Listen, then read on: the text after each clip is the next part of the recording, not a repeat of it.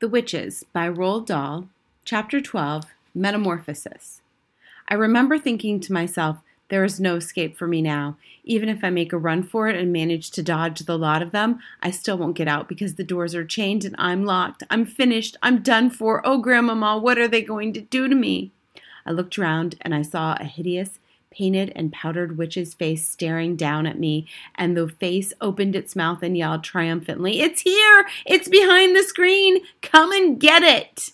The witch reached out a gloved hand and grabbed me by the hair, but I twisted free and jumped away. I ran. Oh, how I ran! The sheer terror of it all put wings on my feet. I flew around the outside of the great ballroom, and not one of them had a chance of catching me.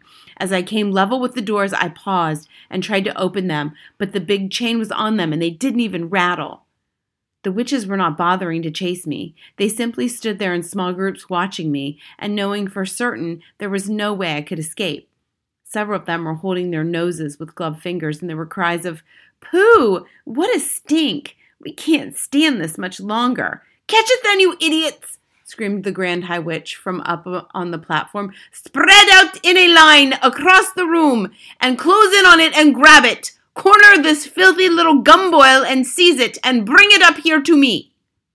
The witches spread out as they were told. They advanced towards me, some from one end, some from the other, and some came down the middle between the rows of empty chairs. They were bound to get me now. They had me cornered. From sheer and absolute terror, I began to scream, Help! I screamed, turning my head towards the door in hope that somebody outside might hear me. Help! Help! Help! Get it! shouted the Grand High Witch. Grab hold of it! Stop it yelling! They rushed at me then, and about five of them grabbed me by my arms and legs and lifted me clear off the ground. I went on screaming, but one of them clamped a gloved hand over my mouth, and that stopped me. Bring it here! shouted the Grand High Witch. Bring the spying little worm up here to me! I was carried onto the platform with my arms and legs held tight by many hands, and I lay there suspended in the air, facing the ceiling. I saw the Grand High Witch standing over me, grinning in a most horrible way. She held up the small blue bottle of mouse maker, and she said, Now for a little medicine! Hold his nose to make him open his mouth! Strong fingers pinched my nose. I kept my mouth closed tight and held my breath. But I couldn't do it for long. My chest was bursting. I opened my mouth to get one quick breath of air, and as I did, the Grand High Witch poured the entire contents of the little bottle down my throat. Oh, the pain and the fire! It felt as though I was as though a kettle full of boiling water had been poured into my mouth.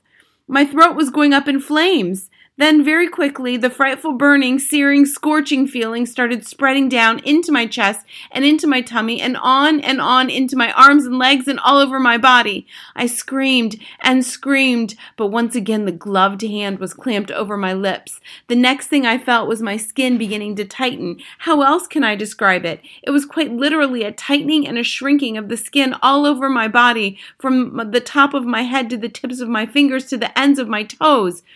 I felt as though I was a balloon and somebody was twisting the top of the balloon and twisting and twisting, and the balloon was getting smaller and smaller, and the skin was getting tighter and tighter, and soon it was going to burst. Then the squeezing began. This time I was inside a suit of iron, and somebody was turning a screw, and with each turn of the screw, the iron suit became smaller and smaller, so that I was squeezed like an orange into a pulpy mess with the juice running out of my sides. After that, there came a fierce, prickling sensation all over my skin, or what was left of my skin, as though tiny needles were forcing their way out through the surface of the skin from the inside, and this I now realized was the growing of the mouse fur.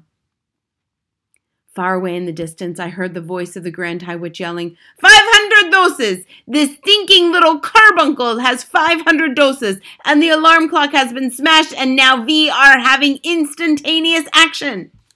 I heard clapping and cheering.